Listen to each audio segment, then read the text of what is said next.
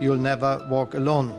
Sagt Olaf Scholz und erklärt, was die Bundesregierung sich überlegt hat, um seine BürgerInnen zu entlasten. Darüber sprechen wir gleich. Außerdem befürchtet Familienministerin Lisa Paus, dass aufgrund der Preissteigerung die Kinderarmut weiter wächst. Gegen Masern geimpft sein müssen Kinder auf jeden Fall, wenn sie in einer Kita betreut werden. Das hat das Bundesverfassungsgericht heute entschieden.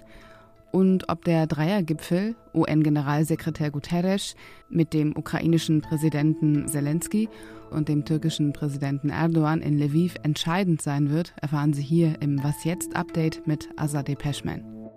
Der Redaktionsschluss für diesen Podcast war 16 Uhr.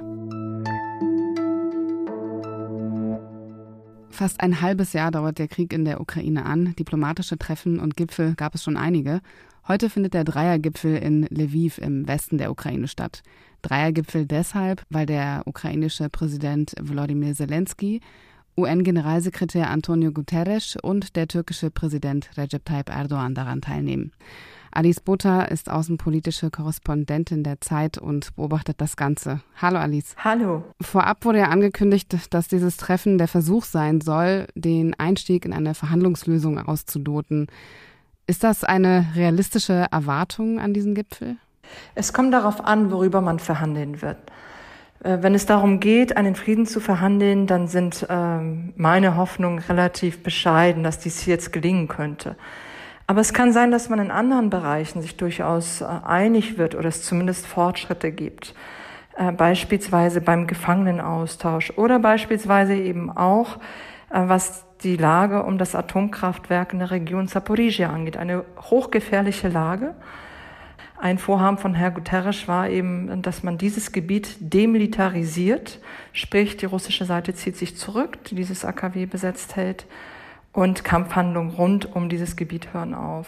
Und das sind, glaube ich, so zwei Bereiche, in denen man zumindest ein bisschen hoffen kann, denn auch in der Vergangenheit gab es schon mal einen Deal beim Getreide, der durchaus erfolgreich war. Du hast jetzt schon das Atomkraftwerk in Saporischschja erwähnt. Da gibt es ziemlich unterschiedliche Positionen. Wird man sich jetzt bei diesem Dreiergipfel auf eine politische Lösung einigen können? Die ukrainische Seite sagt, die Lage ist sehr einfach. Die russischen Soldaten müssen sich zurückziehen, das AKW freigeben. Dann würden die Kämpfe aufhören, die Gefahr wäre gebannt. Die russische Seite verbittet sich das natürlich. Und so bleibt es einfach ein Gebiet, das ein Kriegsgebiet ist. Und ich hoffe, dass es in irgendeiner Form zumindest eine sehr begrenzte regionale Lösung gibt, weil Europa eben mit Schrecken darauf schaut, was für Folgen eine Eskalation um ein AKW herum haben könnte. Ich glaube, sehr viele erinnern sich eben noch an Tschernobyl, an Fukushima. Und das sind Ängste, die die russische Seite auch sehr gut abzurufen weiß. Bei diesem Dreiergipfel, da ist jetzt Russland nicht dabei. Kann man, ohne Russland an den Verhandlungstisch zu holen, überhaupt etwas erreichen? Man kann natürlich nicht ohne Russland verhandeln. Deshalb nicht, weil Russland diesen Krieg begonnen hat und es steht in der russischen Macht, diesen Krieg auch zu beenden. Und alle Fortschritte hängen an der russischen Seite. Aber für die Ukraine kommt es nicht in Frage, momentan direkt mit der russischen Seite zu verhandeln. Das heißt, was passiert hier? Guterres und Erdogan sprechen mit Selenskyj. Sie diskutieren bestimmte Fragen und ich gehe davon aus, dass wenn hier ein bisschen Kompromissraum tatsächlich besteht in einzelnen Fragen, dann geht man zu der russischen Seite und schaut, ob es nicht irgendwo doch eine Form von Einigung geben könnte. Also, dass nicht alle zusammen an einem Tisch sitzen, das wäre jetzt keine neue Situation, aber ich glaube auch nicht, dass das fruchtlos ist. Man würde das Gespräch dann eben in Moskau fortsetzen. Der türkische Präsident Recep Tayyip Erdoğan, der inszeniert sich ja eigentlich schon seit Beginn des Krieges als Vermittler. Ist er das? Erdoğan ist Vermittler und Profiteur zugleich. Er ist deshalb ein Vermittler, weil er mit beiden Seiten spricht. Er war vor kurzem in Sotschi und traf Wladimir Putin. Gleichzeitig ist die Ukraine aber eben auch strategischer Partner für die Türkei. Erdogan war zuletzt in der Ukraine kurz bevor der Krieg losging und unterstützt die ukrainische Seite auch in diesem Krieg. Also er versucht einerseits zu verhandeln und sich als Vermittler anzubieten und diese Rolle auch auszukosten. Andererseits trägt er die westlichen Sanktionen gegen Russland nicht mit und versucht gar daraus zu profitieren, indem die Türkei im Prinzip ja, der lachende Dritte bei all dem ist und davon profitiert. Ja, er ist Vermittler, aber eben einer mit sehr eigenen Interessen. Vielen Dank dir für diese Einordnung, Alice. Danke dir, Azadeh. Bei dem Thema Impfpflicht werden Sie wahrscheinlich an Corona denken. Aber es gibt natürlich auch noch andere Krankheiten, gegen die man sich impfen lassen kann und im Falle der Masern auch impfen lassen muss. Vor gut 2,5 Jahren wurde die Impfpflicht in Kitas eingeführt. Das heißt, wer sein Kind in die Kita oder Schule schicken möchte, muss nachweisen, dass es gegen Masern geimpft ist oder eine Infektion überstanden hat. Seit August dieses Jahres gilt das auch für Kinder, die schon länger in Einrichtungen betreut werden. Wenn kein entsprechender Nachweis vorliegt, dann kann die Betreuung der Kinder verweigert werden. Wegen der Schulpflicht sind Schulen von dieser Regelung ausgeschlossen. Eltern drohen aber Bußgelder von bis zu 2.500 €.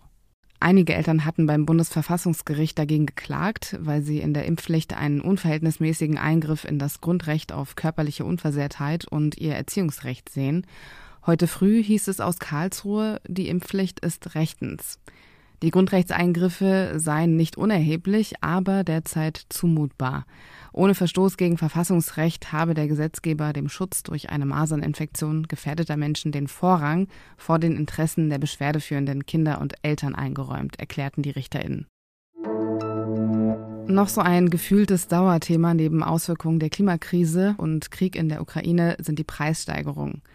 Bundesfamilienministerin Lisa Paus von den Grünen befürchtet, dass aufgrund der Preissteigerungen die Kinderarmut in Deutschland weiter wachsen wird. Deshalb hat sie sich für weitere Entlastungen ausgesprochen. Gerade Familien mit Kindern stünden wegen der Preisentwicklung mit dem Rücken zur Wand.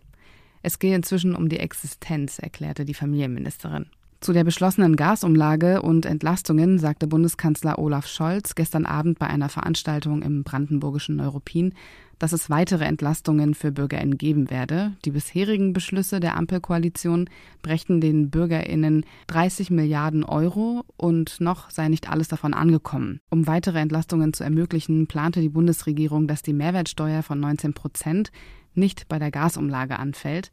Heute sagte Scholz dazu auf einer Pressekonferenz: Die Bundesregierung hat deshalb heute entschieden, die Mehrwertsteuer auf Gasverbrauch zeitlich befristet auf 7% abzusenken. Der ermäßigte Mehrwertsteuersatz wird so lange gelten, wie die Gasbeschaffungsumlage erhoben werden wird, also bis zum 31. März 2024. Mit diesem Schritt entlasten wir die Gaskunden insgesamt deutlich stärker als die Mehrbelastung, die durch die Umlagen entsteht. Wir erwarten von den Unternehmen, dass sie diese Senkung 1:1 an die Verbraucherinnen und Verbraucher weitergeben. Das werden wir auch sehr klar kommunizieren. Klar ist, dies ist ein weiterer Schritt zur Entlastung. In den nächsten Wochen werde zusätzlich ein drittes Entlastungspaket geschnürt, erklärte er weiter. Was noch? Gebärmutterhalskrebs ist in Ruanda die häufigste Krebserkrankung bei Menschen mit Uterus. Aber Ruanda könnte das erste Land auf dem afrikanischen Kontinent, vielleicht sogar das erste Land weltweit werden, das die Krankheit ausrottet. Zehntausende SozialarbeiterInnen wurden ausgebildet, damit sie in ihrer jeweiligen Gemeinde über die Krankheit aufklären. Sie gehen von Haus zu Haus, informieren über die Gefahren von Gebärmutterhalskrebs und ermutigen die Menschen dazu, sich untersuchen zu lassen. Außerdem wird eine große Impfkampagne gestartet. Es wird gegen den HPV-Virus geimpft, der Gebärmutterhalskrebs auslöst. Erinnern Sie sich noch? Cum-Ex-Skandal, die Warburg-Bank und involviert in das Ganze war ein Finanzminister, der heute unser Bundeskanzler ist. Morgen früh ist das eines der Themen meiner Kollegin Konstanze Kainz. Was jetzt @zeit.de ist die Adresse, die Sie wahrscheinlich auswendig kennen. Dort können Sie Fragen, Anmerkungen und Kritik loswerden. Ich bin Azadê Peşmen. Ihnen noch einen schönen Abend. Ja, warst du in Elternzeit. Als du gemerkt hast, es geht jetzt irgendwie los, Ende Februar, wolltest du wieder zurück? Ich wollte in die Ukraine. Und das nicht zu können, war echt schwierig, war schmerzhaft, alles aus der Ferne zu beobachten. Ich bin seit 2014 immer wieder im Donbass gewesen, dort, wo das Kriegsgeschehen war. Und auf einmal war ich nur eine Zuschauerin, keine Reporterin mehr.